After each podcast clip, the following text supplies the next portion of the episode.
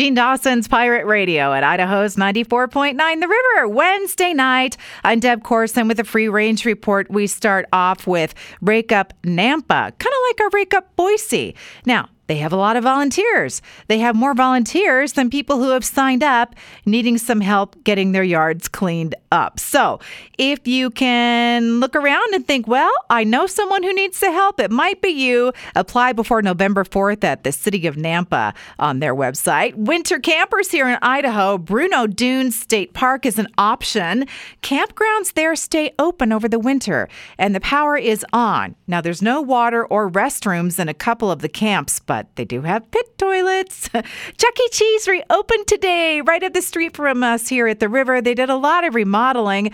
Now, I got to tell you, I'm one of those parents who did not hate Chuck E. Cheese that era with my kiddo. It was fun, you know, except for that one time when she climbed to the top of the play structure and started crying, and I had to climb up there to rescue her. I also liked the salad bar, and I didn't think the pizza was so bad. If you checked out the new location today, they had a grand opening just a little bit ago.